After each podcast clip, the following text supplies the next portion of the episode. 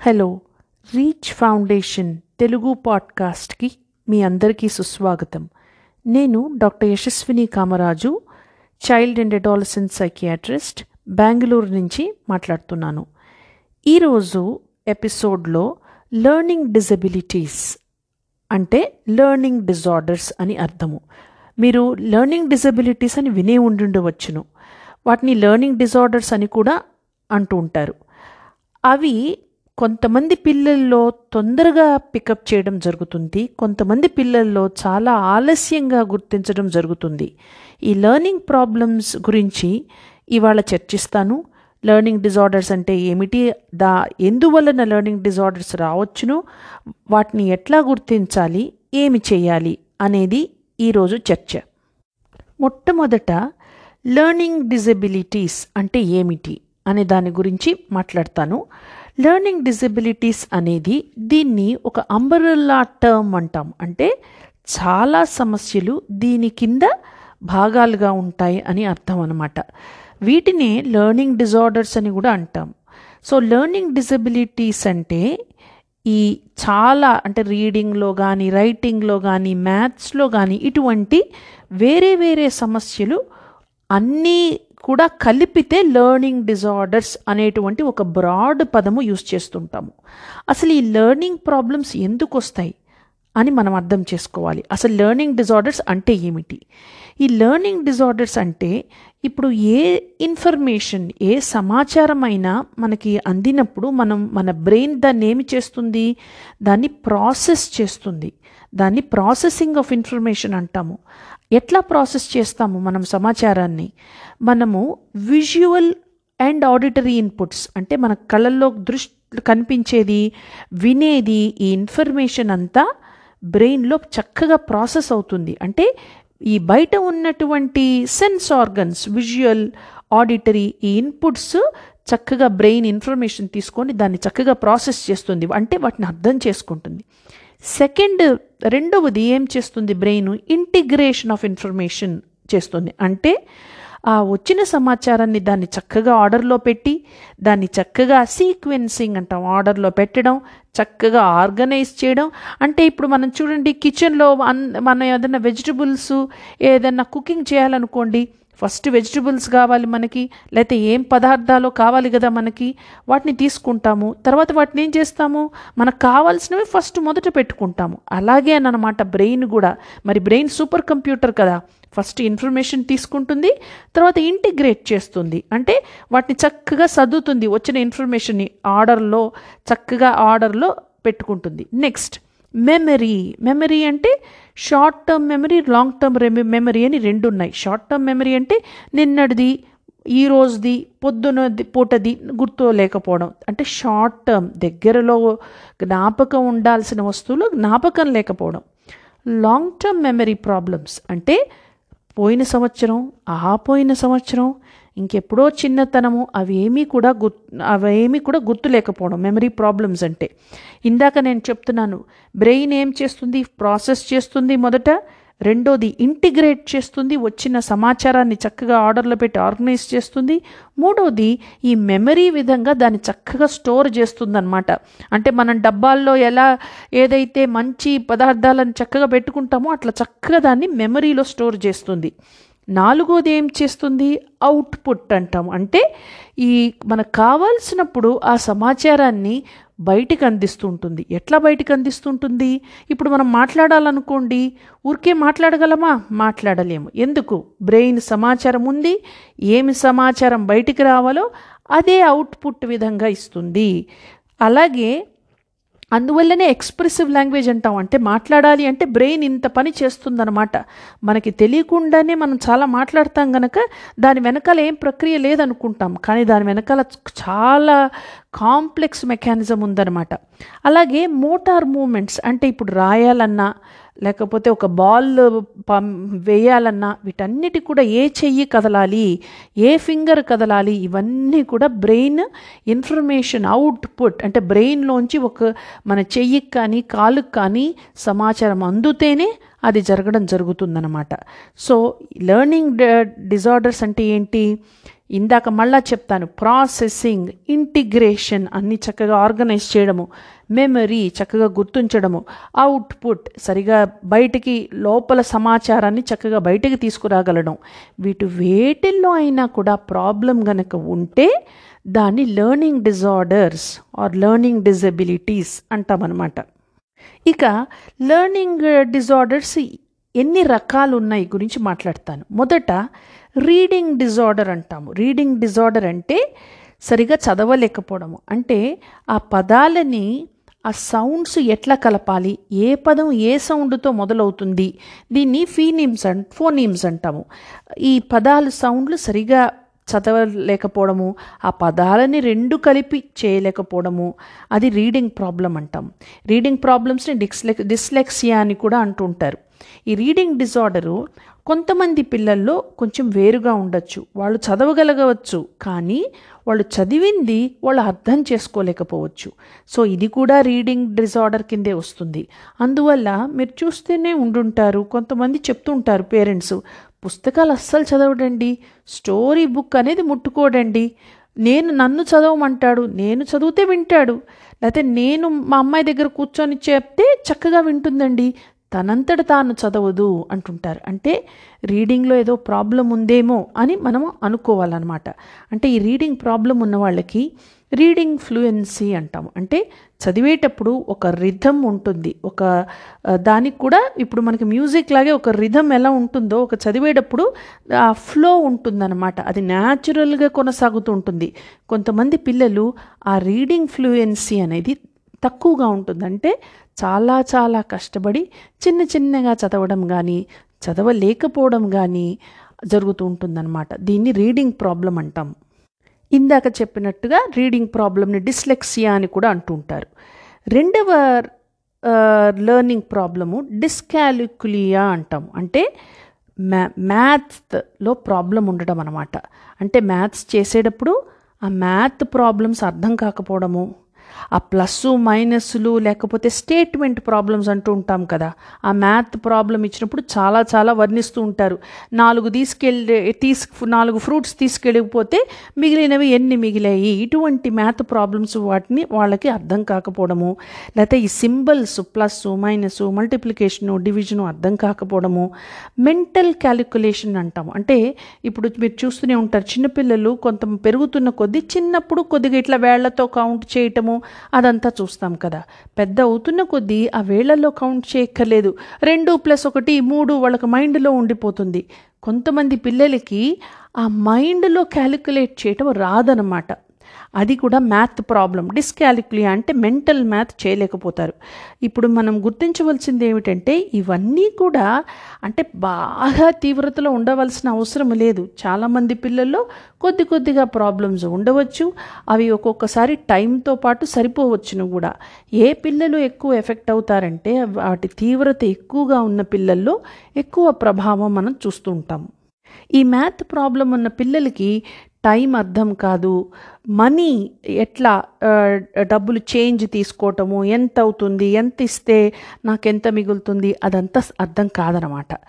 మూడవ రకమైనటువంటి learning problem dysgraphia అంటాము. అంటే రాసే పద్ధతిలో ప్రాబ్లం ఉండడం అనమాట ఈ రాసే పద్ధతిలో ప్రాబ్లం ఉండని పిల్లలకి రెండు విధాలుగా ఉంటాయండి.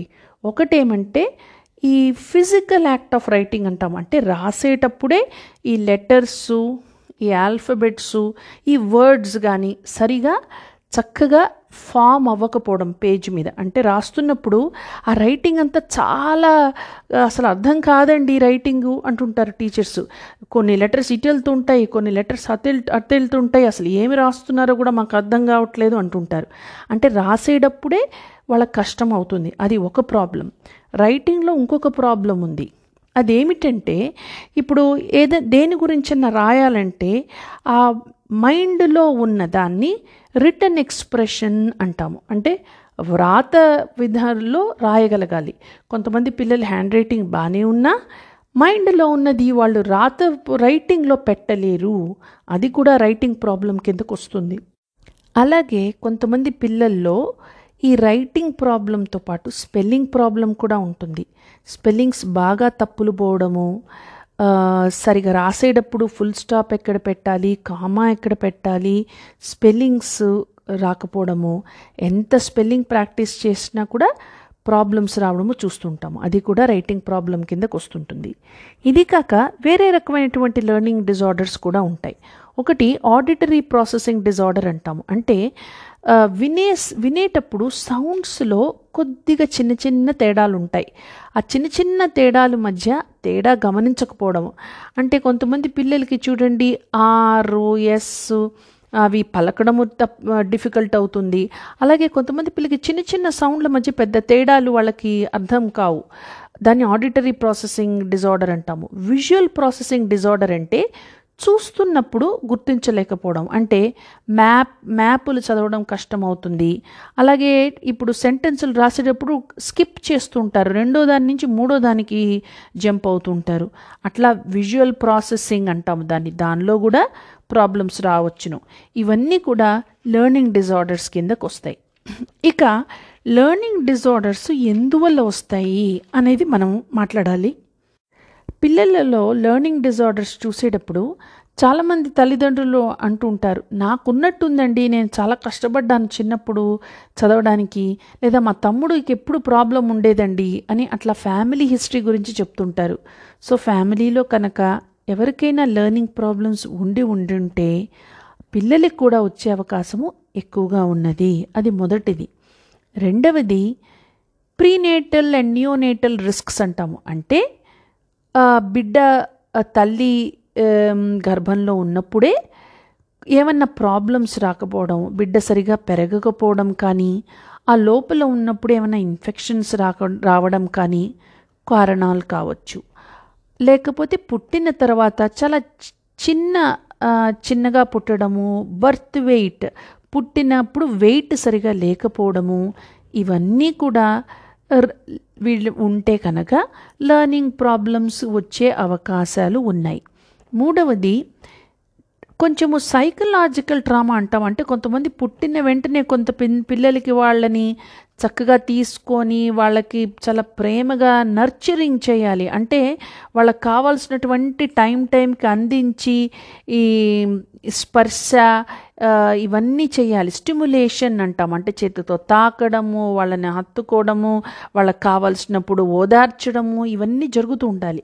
కొంతమంది పిల్లల్లో అవి జరగనప్పుడు కూడా వాళ్ళకి లెర్నింగ్లో ప్రాబ్లమ్స్ వచ్చేటువంటి అవకాశం ఉన్నది.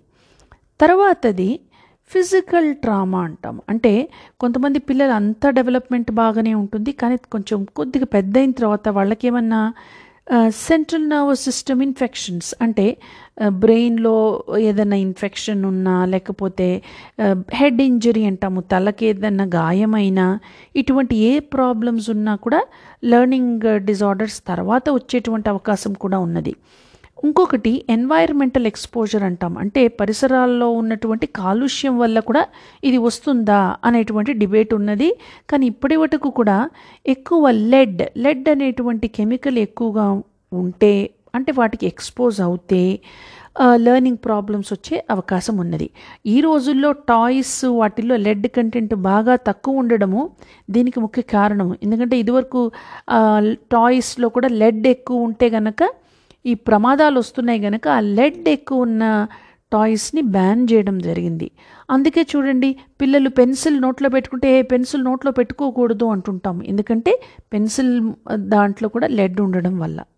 పైన చెప్పినట్టుగా ఒకవేళ గనక ఇటువంటి లెర్నింగ్ ప్రాబ్లమ్స్ మీరు గుర్తిస్తే ఏం చేయాలి? అసలు లెర్నింగ్ ప్రాబ్లమ్స్ ఎలా గుర్తించాలి? అని గనక మనం మాట్లాడుకుంటే మొట్టమొదట ప్రాబ్లమ్ బాగా ఎక్కువైపోయినప్పుడు బాగా చాలా క్లియర్గా కనిపిస్తుంది. చాలా స్పష్టంగా తల్లిదండ్రులకు కనిపిస్తుంది. టీచర్స్కి కూడా కనిపిస్తుంది. కాకపోతే చిన్నప్పుడే మనము వాటిని ఎట్లా గుర్తించాలి? ఏమి చేయాలి? అనే దాని గురించి మాట్లాడతాను. చిన్నప్పటి నుంచి కనుక మీరు పిల్లల పెరుగుదల చూస్తే చిన్న పిల్లల్లో అంటే నేను చెప్పేది ఐదారేళ్ళ పిల్లల్లో మీరు కనుక ఇంకా చిన్నపిల్లలు కూడా వింటూ ఉంటారు కథలు కానీ ఐదారు ఏళ్ళ పిల్లలు ఇంకా బాగా శ్రద్ధగా వింటారు. మీరు చెప్పినది దేని గురించి చెప్తున్నారో బాగా అర్థమవుతుంది. మీరు ఏమైనా ప్రశ్నలు వేస్తే తిరిగి ఆన్సర్ కూడా చేయగలరు. తల్లులు మాట్లాడేటప్పుడు పిల్లలు గనక అర్థం చేసుకోలేకపోవడము దేని గురించి కథ చెప్తోందో అని అని మీకు గనక పిల్లడు కానీ పిల్లవాడు కానీ అర్థం చేసుకోవట్లేదనే డౌట్ వస్తే తప్పకుండా ఆలోచించాల్సిన వలసిన విషయం అది.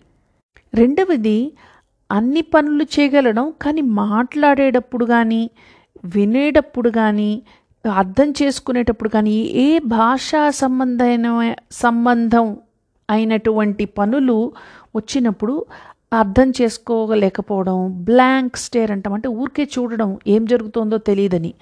అటువంటివి ఏమైనా అనుమానాలు వస్తే తప్పకుండా మనం ఆలోచించాలి. ఇక టీచర్స్ ఎలా కనుక్కుంటారు? టీచర్స్ కూడా story time story time group activity పిల్లలందరూ కూర్చొని వాళ్ళు ఏ రైమ్స్ కానీ స్టోరీ కానీ చెప్తున్నప్పుడు ఈ లెర్నింగ్ ప్రాబ్లమ్స్ ఉన్న పిల్లలు వాటిని గుర్తించలేకపోవచ్చు. వాటిని అర్థం చేసుకోలేకపోవచ్చు. అది అప్పుడు టీచర్స్కి అనుమానం రావచ్చు. రెండవది కొంతమంది పిల్లలు హైపర్ అయిపోతారు ఆ టైంలో అంటే రెస్ట్లెస్ అయిపోతారు. అర్థం కావట్లేదు జరుగుతోంది. అందుకని రెస్ట్లెస్ అయిపోవడం కోపంగా ఉండడము ఇంకా అసలు శ్రద్ధ పెట్టకపోవడము జరుగుతుంటుంది. వీటన్నిటి బట్టి కూడా మనకి అనుమానం రావచ్చును. ఎందుకు ఈ ఈ పిల్ల కానీ పిల్లవాడికి కానీ అర్థం కావట్లేదా అనే అనుమానము మనకు వస్తూ ఉంటుంది.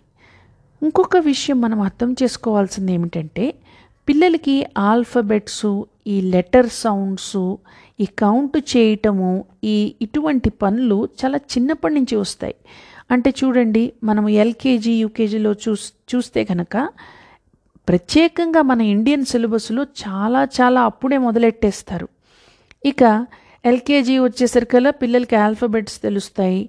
ఎల్కేజీ పూర్తి చేసే పిల్లలకి ఈ లెటర్స్ సౌండ్స్ ఈ కౌంటింగ్ కట్ సి- చిన్న యూకేజీ పిల్లలు సిజర్స్ తీసుకొని కట్ చేయటము ఏ షేప్లో కట్ చేయమంటే ట్రై చేయటము ఇవన్నీ ఉంటుంటాయి. కానీ కొంతమంది పిల్లల్లో యూకేజీ అయిపోయినప్పటికీ వాళ్ళకి లెటర్ సౌండ్స్ తెలియట్లేదు ఆల్ఫబెట్స్ నెంబర్స్ని గుర్తుపట్టట్లేదు ఇటువంటి ప్రాబ్లమ్స్ వస్తుంటాయి. అప్పుడు కూడా దాన్ని రెడ్ ఫ్లాగ్ అంటాం. అంటే ఏదన్నా ప్రాబ్లం ఉందా? లెర్నింగ్ ప్రాబ్లం ఉందా? అని ఆలోచించాలి. ఫస్ట్ స్టాండర్డ్కి వచ్చేసరికి ఏమవుతుంది చాలా చాలా పోర్షన్ పెరిగిపోతుంటుంది. మనందరికీ తెలిసిందే కదా కాంటెంట్ రీడింగ్ అంటాం. అంటే ఫస్ట్ స్టాండర్డ్ సెకండ్ స్టాండర్డ్ వచ్చేసరికి చాలా చాలా చదవాల్సిన పరిస్థితి వస్తుంది.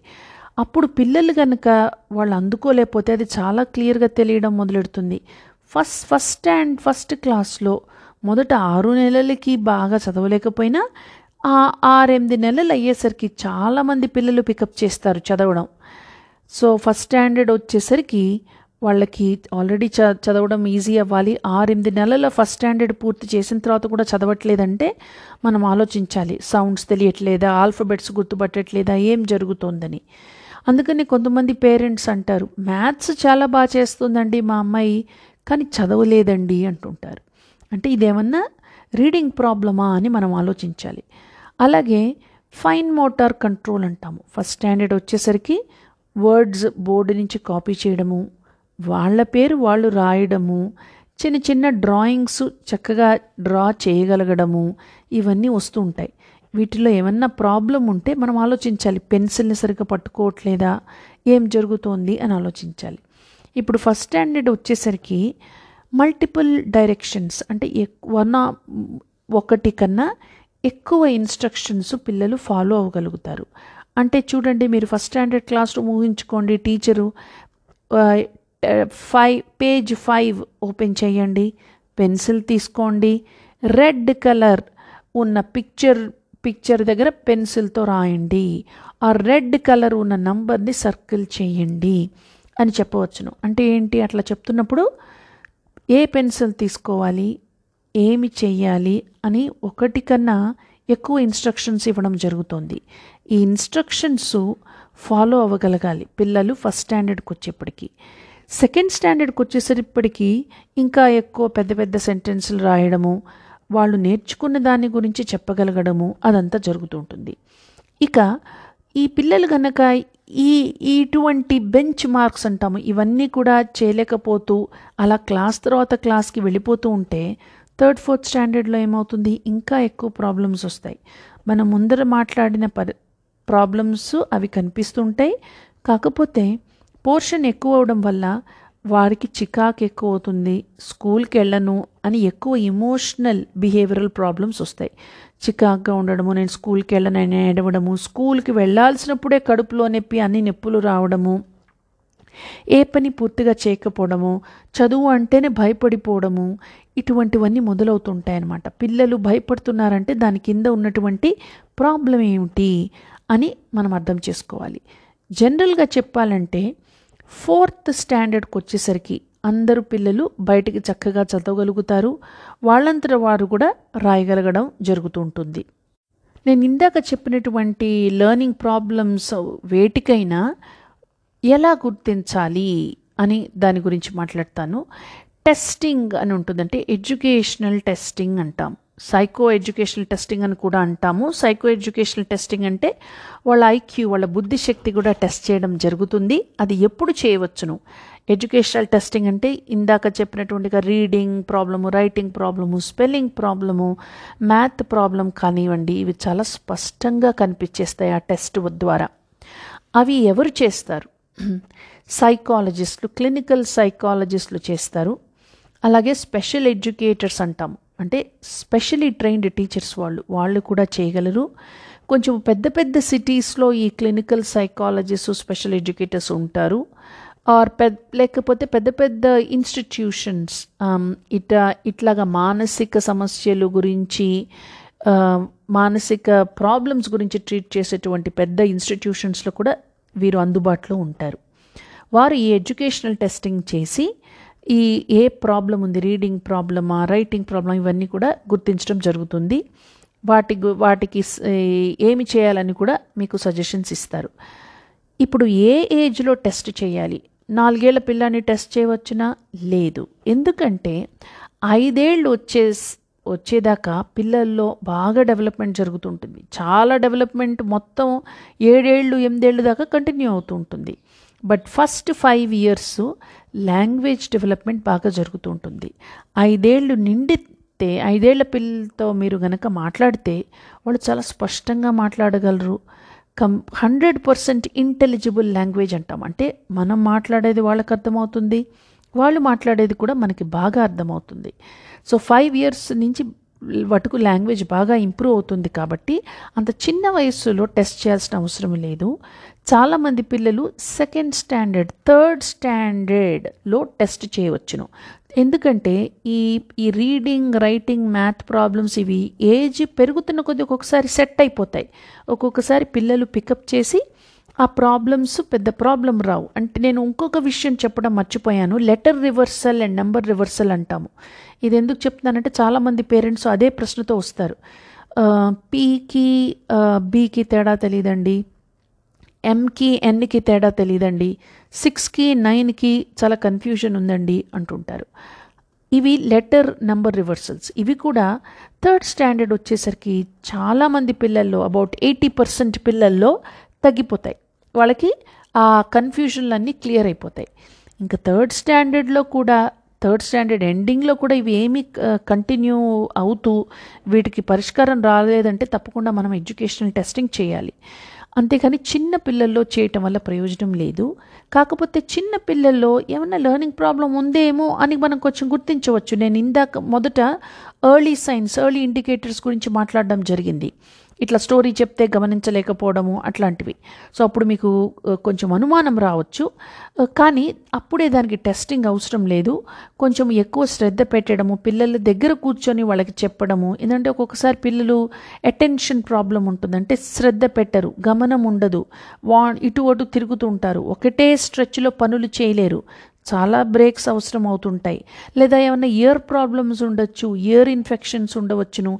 ఇట్లా అనేక కారణాలు మనం చూసుకోవాలి. చిన్నపిల్లలు ఇవి నేర్చుకోవట్లేదంటే వీటికి ఏంటి కారణాలు అయి ఉంటాయని మనం గుర్తించాలి.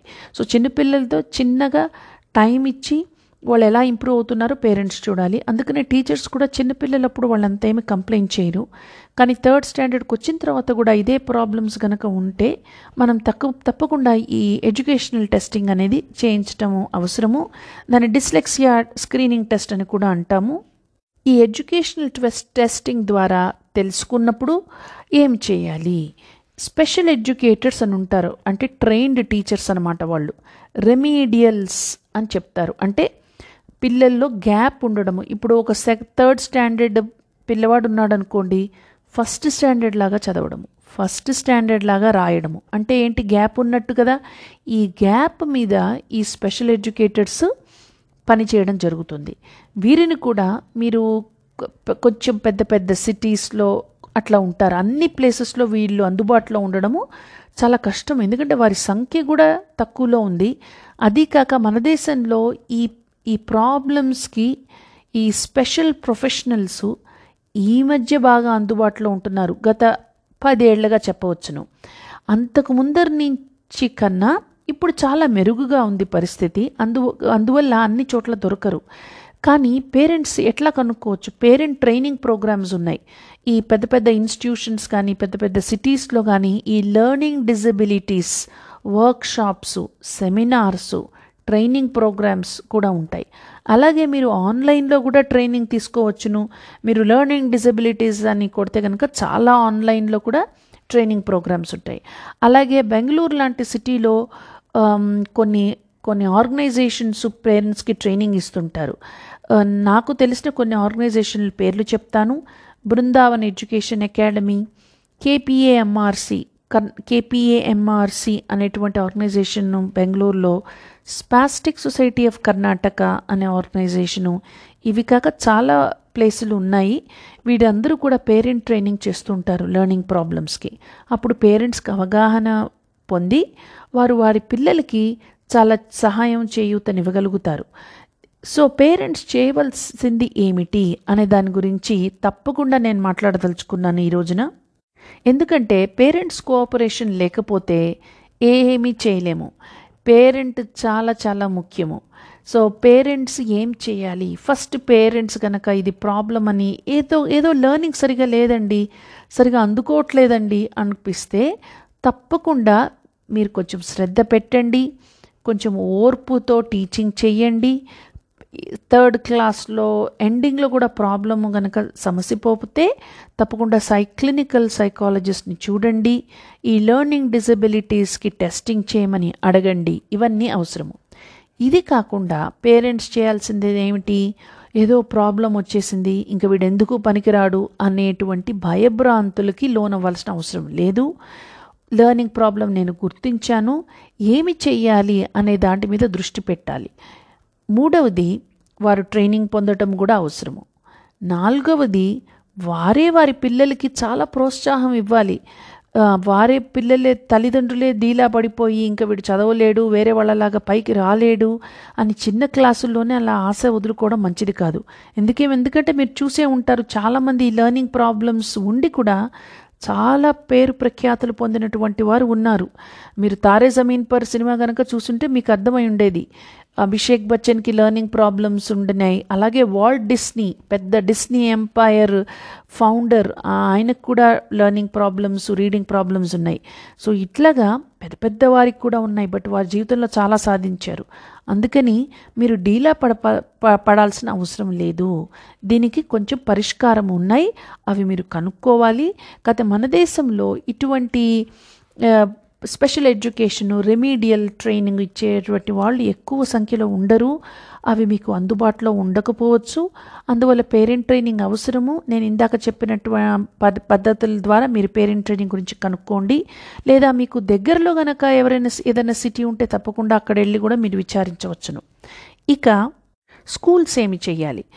చాలాసార్లు స్కూల్స్కి అర్థం కాదు. ఇది ఎందుకు చెప్తున్నానంటే చాలామంది స్కూల్స్లో టీచర్స్కి లెర్నింగ్ ప్రాబ్లమ్స్ అనేవి తెలియడం లేదు. ఈ రోజుల్లో ఇది తప్పకుండా తెలియాల్సిన విషయము. ఎందుకంటే పిల్లలు ఇంత టెక్నాలజీని వాడుతున్నారు ఇంత వేగంగా ప్రపంచం అంతా పోతోంది.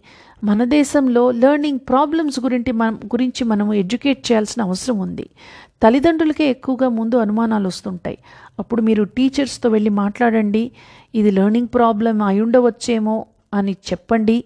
దానికి మీరు కావాల్సినటువంటి టెస్టింగ్ చేయిస్తాము. మా పిల్లల మీద బాగా ప్రెషర్ పెట్టద్దు అనేది కూడా మీరు చెప్పాల్సిన అవసరం ఉంది. ఎందుకంటే ఒక్కొక్కసారి చూస్తుంటాను. టీచర్స్ మంచి ఉద్దేశంతోనే పిల్లలు బాగా పైకి రావాలి మంచిగా నేర్చుకోవాలి అనే ఉద్దేశంతో వాళ్ళని కోపగించుకోవడము వారి మీద ఒత్తిడి పెట్టడము లేదా అందరి ముందర ఇన్సల్ట్ చేయడము ఏంటి నువ్వు ఇది కూడా చదవలేవా? నాలుగో తరగతికి వచ్చావు ఈ మాత్రం చదవలేకపోవడం ఏమిటి? నీకు బుద్ధి లేదా? ఇట్లా ఆ పిల్లల్ని అవమానపరచవచ్చును. అది బాగా పిల్లల మీద గాయం ఉంటుంది. చదువు అంటేనే భయపడ్డం మొదలెడుతుంటారు. అందువల్ల స్కూల్స్కి కూడా మీరు చెప్పండి. స్కూల్స్ కూడా ఏం చేయాలి? వాళ్ళ టీచర్స్కి ఓరియంటేషన్ ఇవ్వాలి. ప్రతిసారి ప్రతి ఇయర్ వాళ్ళ స్కూల్స్లో టీచర్స్కి ఈ ప్రాబ్లమ్స్ ఉంటాయి. దీనికి ప్రత్యేకమైన పద్ధతి ఉంది అని స్కూల్స్ తప్పకుండా టీచర్స్ని ఎడ్యుకేట్ చేయడం చాలా చాలా అవసరము. మనం ఇవి ట్రీట్ చేయకపోతే ఏమవుతుంది అనే దాని గురించి చెప్తాను. పిల్లల్లో లెర్నింగ్ ప్రాబ్లమ్స్ కనుక మనం ట్రీట్ చేయకపోతే ఏమవుతుంది? వారికి ధైర్యం తగ్గుతుంది. కాన్ఫిడెన్స్ తగ్గుతుంది. ఆత్మశక్తి ఆత్మధైర్యం ఇవన్నీ కూడా తగ్గుతూ ఉంటాయి. ఇవన్నీ తగ్గుతుంటే ఏమవుతుంది నేనేమీ చేయలేను అని భయపడతారు. దీనివల్ల టీనేజ్లో ఈ పిల్లలు చదువుతున్న పిల్లలు మంచి పద్ధతులతో వెళ్తున్న పిల్లలు వైపు కాకుండా కొన్ని డిస్ట్రక్టివ్ హ్యాబిట్స్ వైపు వెళ్ళే అవకాశం ఉంది. అందుకని ఈ పిల్లలకి ముందుగా సహాయం ఇస్తే చాలా ఉపయోగపడుతుంది. వాళ్ళ వాళ్ళ వాడికి వారి మీద వారికి కాన్ఫిడెన్స్ వస్తుంది నేను ఏదో ఒకటి చేయగలను అనే ధైర్యం కూడా వస్తుంది. లేకపోతే ఈ మానసిక ధైర్యం అంతా పోయి స్కూల్కి మానేయడము స్కూల్ డ్రాప్ అవుట్ కాలేజ్ అట్లాంటివంటి హై స్కూల్ సడన్గా వదిలేయడము లేకపోతే ఇంట్లోంచి వెళ్ళిపోవడము తల్లిదండ్రులు బాగా ఒత్తిడి చేస్తే లేకపోతే స్కూల్కి వెళ్తున్నానని చెప్పి స్కూల్కి వెళ్ళకపోవడము ఇటువంటి ప్రాబ్లమ్స్ అన్నీ వస్తూ ఉంటాయి. తర్వాత పిల్లల్లో మనం ఇంకొక విషయం ఆలోచించాలి. కొంతమంది పిల్లలు చాలా హైపర్ యాక్టివిటీ ఉంటుంది. ఈ హైపర్ యాక్టివిటీ ఉన్న పిల్లల్లో లెర్నింగ్ ప్రాబ్లమ్స్ కూడా ఉండే అవకాశం ఉంటుంది. అందుకనే ఏ ప్రతి చైల్డ్లో ఏదైనా లెర్నింగ్ ప్రాబ్లం ఉంటే హైపర్ యాక్టివిటీ వల్ల నేర్చుకోవట్లేదా అనేటువంటిది కూడా గమనించడం జరుగుతుంటుంది. సో ఇట్లా పిల్లల్లో నేర్చుకోవట్లేదు అంటే పై చెప్పిన కారణాలన్నీ మనం ఆలోచించాలి. చాలా ఓర్పు శ్రద్ధతో తల్లిదండ్రులు వీరికి ఎక్కువ ప్రోత్సాహాన్ని ఇవ్వాలి ఫస్ట్ తల్లిదండ్రులు అధైర్యపడకూడదు. వారు ధైర్యంగా ఉండి వాళ్ళ పిల్లలకి కావాల్సినటువంటి సహాయం చేకూర్చి వాళ్ళని ముందుకు తెచ్చేటువంటి ప్రయత్నాలు అన్నీ చేయగలగాలి. ఈ ఎపిసోడ్ సారాంశం ఇదే. ఈ ఎపిసోడ్లో చర్చించినటువంటి విషయాలన్నీ మీకు ఉపయోగపడ్డాయని అని అనుకుంటున్నాను. మీకు ఏమైనా ప్రశ్నలు ఉండుంటే తప్పకుండా నాకు వాయిస్ మెసేజ్ చేయండి. టాపిక్ అంతా డిస్కస్ చేయటం అనేది చాలా కష్టము. వీలున్నంత వరకు హైలైట్స్ మాత్రమే ప్రజెంట్ చేశానని నేను అనుకుంటున్నాను. కొన్ని ఇంగ్లీష్ పదాలు కూడా ఎక్కువగా వాడాను. ఎందుకంటే ఈ లెర్నింగ్ ప్రాబ్లమ్స్ అనేవి ఎక్కువగా ఇంగ్లీష్లో చదవడం వల్ల వినడం వల్ల రోజు మాట్లాడడం వల్ల కూడా జరిగింది. దానికి కొంచెం క్షమ క్షమించండి నన్ను. కానీ ఈ టాపిక్ మీకు ఉపయోగపడిందని అనుకుంటున్నాను. Thank you so much. This is doctor Yashaswini Kamaraju from Bengaluru. Thank you so much. See you again.